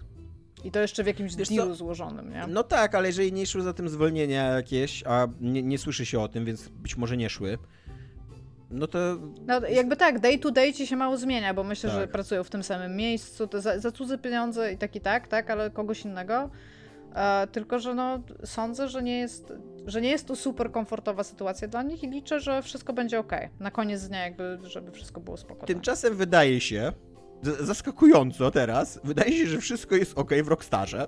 Jakby, e, jak e, często się pastwimy nad firmami e, wartymi miliardy dolarów, które oszczędzają głównie na pracownikach i znęcają się nad nimi, ich mobbingują i e, jest fatalna atmosfera pracy i tak dalej, to i Rockstar był taką firmą i, i, i wprost to mówiono i też Hauser w pewnym momencie w wywiadzie chlapnął, że pracowali po sto godzin tygodniowo. Później odszedł z tej firmy, więc... No i jakby i okazuje się, że chyba Rockstar wyciągnął jakieś, jakąś lekcję z tego, co się, co się pisało, co się mówiło i tak dalej. I też najprawdopodobniej pomaga, pozwalają mu na to warunki, bo G T A pięć Online zarabia góry pieniędzy i G T A pięć też to singleplayerowe, to jest kura znosząca złote jaja. Tak wygląda w ogóle... To jest jedno wielkie złote jajo po prostu. Takie zebranie finansowe, ile zarobiliśmy w tym miesiącu? Górę pieniędzy. Tak, to jest... Tak, dokładnie. Dokładnie, tak. Musimy, w następnym kwartale musimy zrobić dwie góry pieniędzy, co nie? O, one, co nie? Jakby da, damy radę, spokojnie, co nie? Wydajemy jakieś dodatkowe dodatki do G T A Online i spoko, co nie? Będą dwie góry pieniędzy zamiast jednej. E, i, I Jason Schreier w rzadkim takim um, odruchu napisania czegoś pozytywnego o branży giereczkowej e, popełnił dla Bloomberga e, artykuł o tym, że w Rockstarze pracuje się lepiej, że autentycznie po premierze G T A pięć kierownictwo Rockstara zrobiło krok w tył, przyjrzało się temu, co się działo w firmie, jak, jak się pracowało, jakie były najgorsze praktyki. Eee, Hauser sam z siebie odszedł, chociaż być może, nie wiem, no tam może za, jakoś zakulisowo był do tego naciskany, ale w każdym razie sam z siebie odszedł Hauser. Eee, dużo takich toksycznych e, producentów podobno albo pozwalniano, albo poprzesuwano. Eee, zatrudniono więcej... Do innej parafii. Słucham? Tak, do innej parafii, żeby, żeby nie molestowali tak na widoku, nie, nie mobbingowali. E, e, zatrudniono, zatrudniono więcej producentów, bo podobno właśnie brakowało trochę producentów i, i, i to było takim... Mm, mm, takim czynnikiem stresującym w tej robocie, aż do, do tego stopnia, że teraz trochę pracownicy narzekają, że jest za dużo producentów i czasem nie wiadomo kogo, kogo słuchać i jest takie trochę, trochę takie przeświadczenie w firmie, że jest trochę za dużo kucharek. Ale w każdym razie tak, też odchodzi się od tej kultury nadgodzin, crunchowania i tak dalej. G T A sześć nie wiadomo kiedy wyjdzie, właśnie głównie ze względu na to, że Rockstar nie chce przyspieszać i nie chce jakoś strasznie cisnąć tej produkcji, że nie chce jakby łamać swoich ludzi po to, żeby wydać tą grę w obiecanym terminie.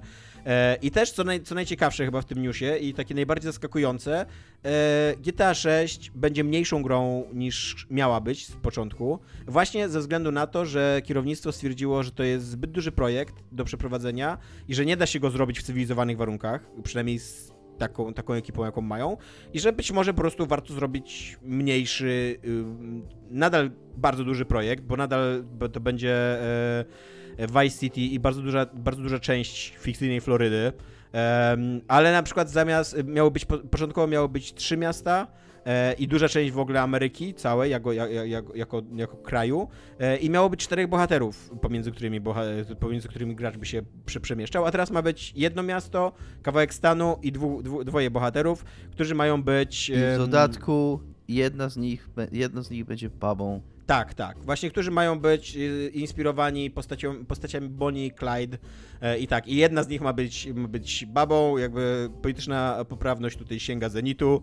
E, kto to widział, e, żeby babą grać. E, ale ogólnie jakby tak, ogólnie wygląda na to, że, m, że gra idzie w dobrym kierunku, przynajmniej tak z doniesień medialnych. Też e, podobno ma, ma być dużo bardziej skupiona ta gra, dużo, dużo mniej ma być... Brzydkie słowo rozjebana, bo, bo dokładnie jakby tak ideologicznie i narracyjnie G T A pięć jest rozjebane po prostu na wszystkie fronty i ma takie bardzo nihilistyczne podejście do tego, co chce powiedzieć, czyli nie chce powiedzieć nic, więc na wszelki wypadek wszystko wyśmiewa. I teraz podobno jakby kierownictwo, idzie, kierownictwo tego, tej produkcji idzie w tym kierunku, żeby ta gra była bardziej skupiona na tym, co chce powiedzieć, że była taka... miała lepsze serce, o tak, jakby żeby, żeby starała się komentować w miarę spójnie coś, coś powiedzieć, mieć jakiś sens, a nie tylko rzucać kamieniami i gównem na lewo i prawo i, um, i się tłumaczyć właśnie takim, że wie, aha, jesteśmy takim starym South Parkiem, po prostu śmiejemy się wszystkiego, to wszystko jest satyra, wy nie rozumiecie, jeżeli się czepiacie i tak dalej, co nie? Nieważne, że obraziliśmy tam kogoś, skoro obrażamy wszystkich, co nie? E, więc, e, więc takie są wieści. Padło takie ładne zdanie w tym artykule, który podesłałeś, że trudno jest teraz pisać satyrę Ameryki, bo tak, Ameryka tak. jest karykaturą samej siebie w tym momencie, więc... Tak, to prawda.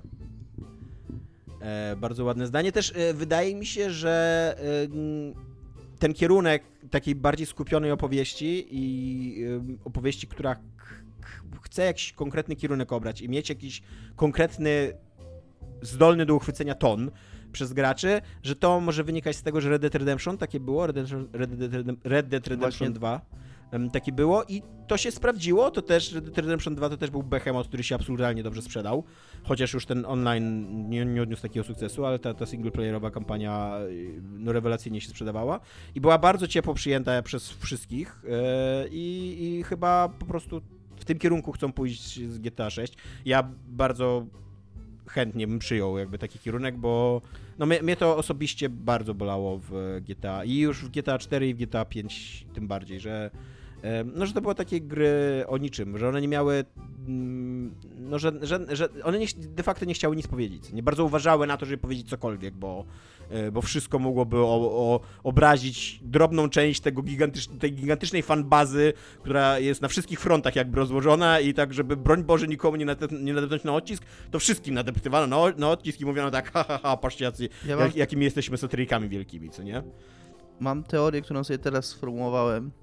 O, to musi być bladać. Czyli, że, że G T A sześć jest jak Live A Live. Analityczna, te, te, te, te, teoria z dupy Dominika Analityka, yy, że G T A zawsze było trochę w rozkroku pomiędzy tym starym G T A, jeszcze G T A jeden, które po prostu polegało na tym, że śmiesznym ludzikiem się biegało po mieście i rozwalało rzeczy i tam ha, ha, ha, a taką współczesną grą narracyjną. I trochę starało się chwycić tak. dwa te ogony za ogon i, i, i jakby być Gdzie jednym i drugim. Za ogon? A, a dwa te ogony za ogon powiedziałem? Tak. Czujesz to, Dominik? Ten ogon ma ogon. Tak głęboko jesteśmy. I, w ogonie. I, i, być, może, i być może teraz wraz z sukcesem G T A Online Rockstar zorientował się, że może te dwa ogony trochę sprawniej chwycić za ogon. I te, tych graczy, którzy szukają tej takiej właśnie bezpretensjonalnej rozrywki, w której nie muszą za dużo myśleć, w której po prostu biegają po mieście i zarabiają pieniądze i rozwalają samochody i się ścigają i tak dalej, to tych zagospodaruje segmentem online i jakby to wystarczy tym graczom. Natomiast właśnie dzięki temu w tej sekcji dla pojedynczego gracza może się z kolei skupić zagospodarowaniem tych graczy, których online kompletnie nie interesuje, a którzy właśnie byli jednym z tych milionów, którzy, który kupił i kocha Red Dead Redemption dwa. Tak, mnie, yy, mnie cieszy to, że, że ludzie są lepiej traktowani w Rockstarze, że być może nawet będą traktowani jak ludzie, zwłaszcza, że prawie, prawie, prawie dokładnie z tym raportem Schreiera ukazała się odezwa ludzi z Ubisoftu yy, o tym, że od kiedy sformułowali swoje żądania, yy, a Better Ubisoft się nazywa ta organizacja pracowników Ubisoftu, yy, że minął rok od kiedy sformułowali swoje żądania, żeby Ubisoft był lepszy i nic absolutnie się nie zmieniło w tej firmie przez ten rok, yy, więc tak, więc zwłaszcza jakby w zderzeniu z takim yy, ponurym newsem w sprawie tego, że w Ubisoftie jest kijowe jak zawsze, to to, że jakby w tak dużej firmie, nadającej jednak ton ym, całemu rynkowi, y, że, że, że coś się zmieniło na lepsze, to jest, to jest pozytywna, fajna informacja i, i, i oby, oby tak dalej, nie? Ym, też fakt, że się zakładają związki zawodowe w Activision Blizzard jest taką dobrą informacją w końcu, więc być może gdzieś tam w jakimś dobrym kierunku zmierza ta branża, za nie wiem, czterdzieści lat na przykład przestaniemy, kurde, tam... W, pracować trzydzieści godzin dziennie i, ym, i być mobbingowani i molestowani i tak dalej. Być może, kto wie, ym, ale tak. Nie liczę na to. Ja też nie za bardzo, ale, ale czasem, wiesz, warto tak zamknąć oczy i zacząć po prostu fantazjować. Śpiewać Imagine. I w ogóle e, moim zdaniem fajnie, że się otwiera chyba tym artykułem Schreiera taki sezon na newsiki o G T A sześć.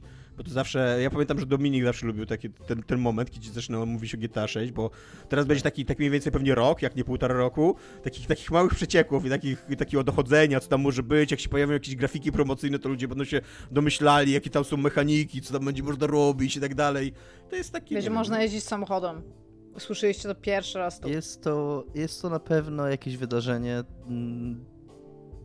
o skali takiej, jak, z jakimi rzadko mamy do czynienia w giereczkowie. Tak. Szkoda, szkoda, że to będzie Vice City, pomimo tego, że uwielbiam G T A Vice City, jest to moje ulubione G T A, to jednak nawet jeżeli ta gra musi być bardzo amerykańska i musi być osadzona w amerykańskim mieście konkretnym, to Ameryka ma więcej miast niż Nowy Jork, Miami i y, Los Angeles, a, a wydaje się, że... Nowy Orlean, boom! No, Nowy Orlean, San Francisco, nie wiem, jakiś Dallas, Detroit, Boston, jakby jest trochę ciekawych... Nie, tylko Nowy Orlean. Dobra, jednak nie ma dużo ciekawych amerykańskich miast, jakby przepraszam, Mika. Jest tylko centralnie poza tymi trzema, jest tylko Nowy Orlean w Stanach i, i mogliby zrobić G T A w Nowym Orleanie po prostu. A już a nie, nie mówiąc o tym, taki, taki, taki w ogóle głowa by mi pękła, jakby się okazało, że G T A może wyjść z Ameryki, jak już kiedyś wyszło do Londynu i jeszcze jest tyle miast na świecie. Ze trzy, kurwa, co nie? Iga, zagraj w remake Gabriela Knighta pierwszego, to jest bardzo nowoorleańska gra. Nie. Jest również bardzo dobry serial. Powiedziałam, że mogą zrobić Nowym Orleanie G T A i nie zagram, więc jakby czemu chcesz mi coś innego dać? Jest również bardzo dobry serial Davida Simona Treme o Nowym Orleanie po katastrofie, po huraganie Katrina. Super. Więc... Iga, zestraj się i na to. Iga, możesz tak, możesz, możesz zignorować te dzieła kultury i dlatego nie będziemy mieli już nigdy fajnego G T A przez ciebie, jakby jesteś osobiście odpowiedzialna za to. Tak bym nie zagrała. Ja nie mam czasu na G T A. Jezu, ja ledwo miałam czas na Omori, a jeszcze mówicie, że mam mieć czas na G T A. Ile to będzie teraz godzin? dwieście? No to będzie tak. O, będzie, to... będzie mniejsza gra. Nie czterysta godzin, zrobimy dwieście pięćdziesiąt. No super. No. A niestety to Omori właśnie trwa. No tak z dwadzieścia godzin trwa. Za tydzień Iga będzie mówiła o Omori więcej. Ponieważ w tym odcinku nie ma już czasu, bo Dominik musi jeszcze o Niera Automata szybko powiedzieć. Go! Yy, tak, dzieją się jakieś tajemnicze rzeczy w Nierze Automata, który nie jest grą nową, jest grą... Ale jest, jest bardzo grą młodzieżową starą, grą. Jest grą umiarkowaną. Yy, mówię to wszystko, żeby za, za ten, zapełnić czas, w którym googlam, w którym roku ukazał się Niera Automata. pięć lat temu. A był to rok dwa tysiące siedemnasty, dokładnie pięć lat temu. No, nie dokładnie, pięć lat temu i parę miesięcy, bo to był luty dwa tysiące siedemnasty. Yy, I pojawił się jakiś nowy sekret. Yy, gracz na Reddicie dwa miesiące temu, gracz przedstawiający się jako SatFutago, który nie miał żadnych wcześniej postów na Reddicie, był to jego pierwszy post, założył wątek, pytając się tak niewinnie, jak dostać się do kościoła w jednej z lokacji gry, w odwróconym mieście. Tak, po angielsku to jest... Skopiowane miasto. Kopic, nie odwrócone, tylko skopiowane, tak, przepraszam. I, I ten kościół jest za jakąś tam, za jakąś ścianą i on do tego kościoła wszedł i nie do końca wiedział, czemu jemu się udało tam wejść, a jemu, jego koledze się nie udało tam wejść, więc postanowił spytać graczy na Reddicie, jak to się udało i co to jest, jakby, co determinuje mm, możliwość wejścia do tej lokacji. I okazało się, że gracze byli tym faktem super zaskoczeni, że tam nie ma żadnego, jakby zaczęli pisać od razu, że tam nie ma żadnego kościoła, że nie ma takiego miejsca. I, i, i zaczęli jakieś tam śledztwo robić i wyszło na to, że mm, nikt nie jest w stanie zreplikować tego, co się temu graczowi udało. Yy, nikomu, ni, ni, nikt wcześniej w ogóle nie, nie, jakby nie słyszał o czymś takim, o takiej, o takiej lokacji yy, i mało tego, niezbyt możliwe, jakby według tych przypuszczeń, które gracze zaczęli wysnuwać, niezbyt możliwe było również, żeby to była jakaś modyfikacja. To znaczy szybko tą sprawą zaczęli się interesować moderzy, bo jest scena moderska Niera Automaty, ale ten gracz po pierwsze grał na PlayStation cztery, więc co zakładając, że jest autentyczne, no to w ogóle tam modowanie tej wersji na PlayStation cztery nie jest za bardzo możliwe, ale nawet jeżeli byłaby to wersja pecetowa, to jest przeświadczenie, że, no, że dodawanie nowej geometrii, nowych lokacji do tej gry, jeżeli nawet jest jakoś tam dostępne dla moderów, no to oni, większość jakby i sceny moderskiej nie ma pojęcia, jak coś takiego zrobić. Więc ten ktoś, jeżeli zmodował tą grę, to musi być jakimś samorodnym talentem, który bez w ogóle korzystania z pomocy sceny i bez, bez korzystania z jakichś tam odkryć czy, czy, czy sztuczek, które, które inne moderzy znaleźli, był w stanie dodać własną lokację do gry i, i, i, i tak zupełnie niewinnie wrzucić ją na Reddita, więc jest to wszystko super tajemnicze. Pojawiło się przez to, z tego powodu, że, że, no, że to jest tak niecodzienne i, i, i też gracze po prostu niektórzy uważają, że to jest jakieś oszustwo, że to jest jakiś trik. Pojawiły się przypuszczenia, że to jest jakaś akcja marketingowa, wiralowa. Ma na to wskazywać, uwaga, tutaj wchodzimy już głęboko w rejony teorii spiskowych, ale ma na to wskazywać fakt, że użytkownik nazywa się SatFutago, co zawiera w sobie japońskie słowo na bliźniaków i w tymże kościele można zobaczyć laski, czy tam, nie wiem, kije, staves należące do dwójki bliźniaków z Niera Automaty, Devola i Popola, oraz w tym kościele znajduje się gadżet,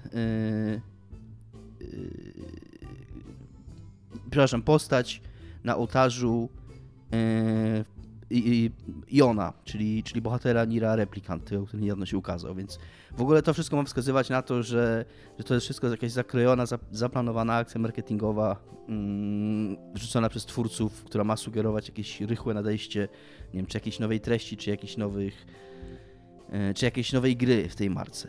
Yy, zapytani o to dwaj przedstawiciele yy, twórców gry, Yy, niezbyt yy, jakby nie yy, jakby to powiedzieć, nie potwierdzili ani nie zaprzeczyli. Yy, chwilkę, chwilkę, bo Yoko Taro w ogóle, czyli jakby ten główny yy, główny mózg stojący w ogóle za Nirem, yy, odpowiedział dość niegrzecznie swoją drogą, tak odniosłem wrażenie, bo napisał, że na pytanie do kogo, na pytanie zadane przez gracza, czy to jest prawda, odpisał, że Odpowiedzi, wszystkie odpowiedzi znajdziecie na moim profilu twitterowym, a jak się wejdzie na jego profil twitterowy, to jest tam napisane: nie odpowiadam na pytanie dotyczące moich gier, pytajcie wydawcy. I jakby to jest, więc to jest stanowisko Yoko Taro w tej sprawie. A z kolei producent inny, Yosuke Saito, napisał, że jakoś tak zupełnie... Tam po prostu pierdolcie się napisał.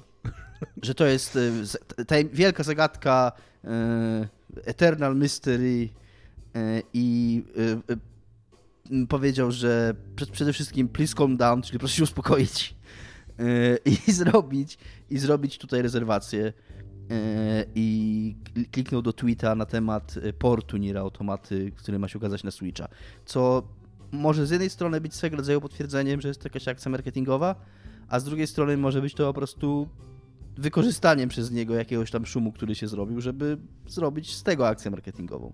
Ja trochę nie wierzę w tą teorię akcji marketingowej. Wydaje mi się to super takie konwoluty, za przeproszeniem. Znowu przepraszam bardzo naszych wyczulonych osób. Takie zbyt skomplikowane jak na, jak na pomysł marketingowy, bo jednak wydawałoby się, że akcja marketingowa powinna jakoś szeroko trafiać do graczy, a to się wydaje być wycelowane w bardzo taki dosyć specyficzny i, i ograniczony krąg zainteresowanych.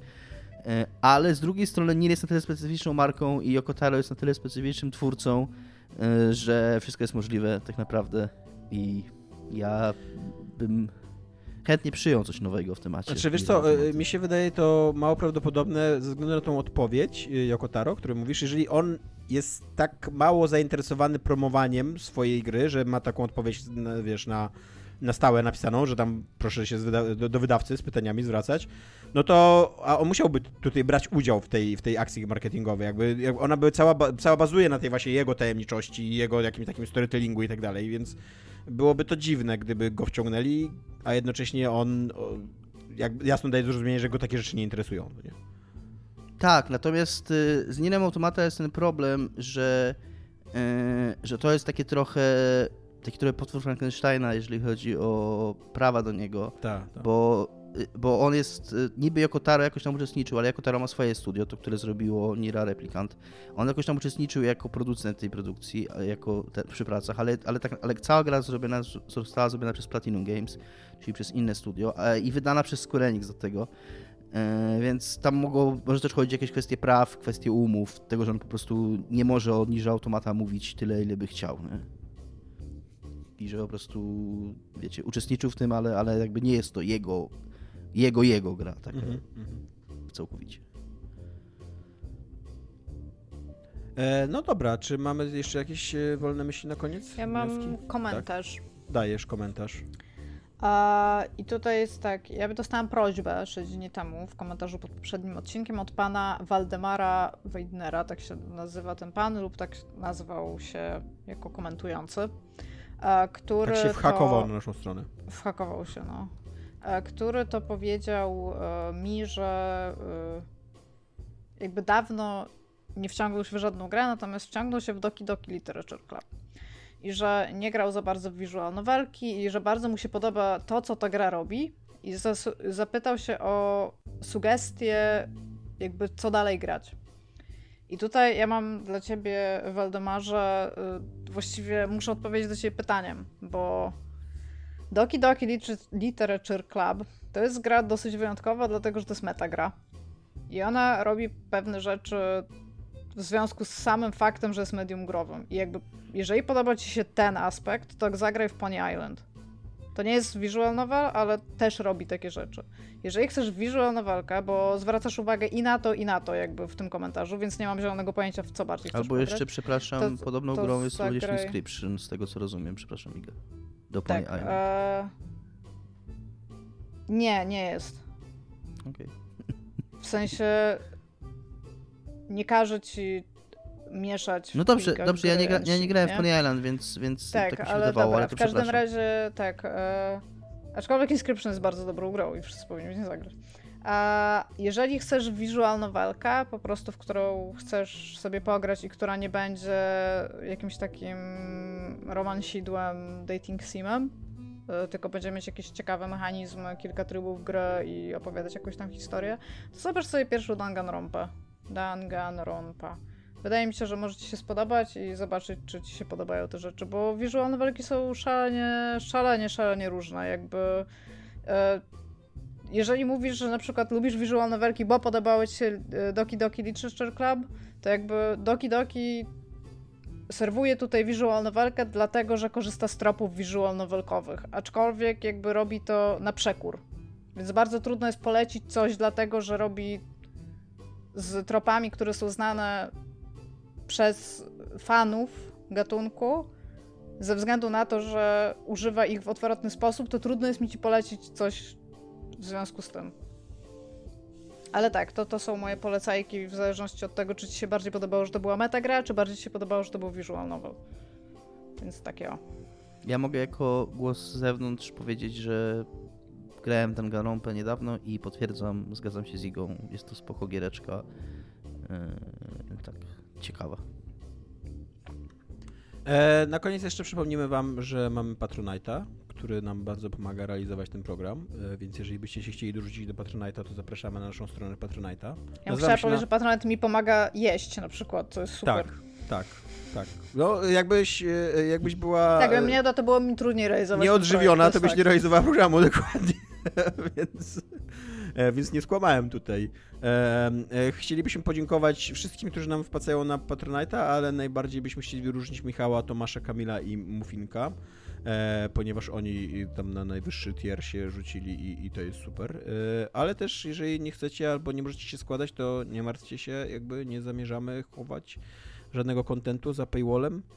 Um, I tak, i to tyle. Na Patronite naz- nazywamy się zaskakująco Niezatapialni. Pomimo tego, że realizujemy różne projekty tutaj, to, to, to Niezatapialni to jest nasz y, główny, główna ścieżka fabularna y, tego podcastu i, i tak też się nazywamy na Patronite. Y, I tyle. Trzymajcie się. Cześć. Cześć.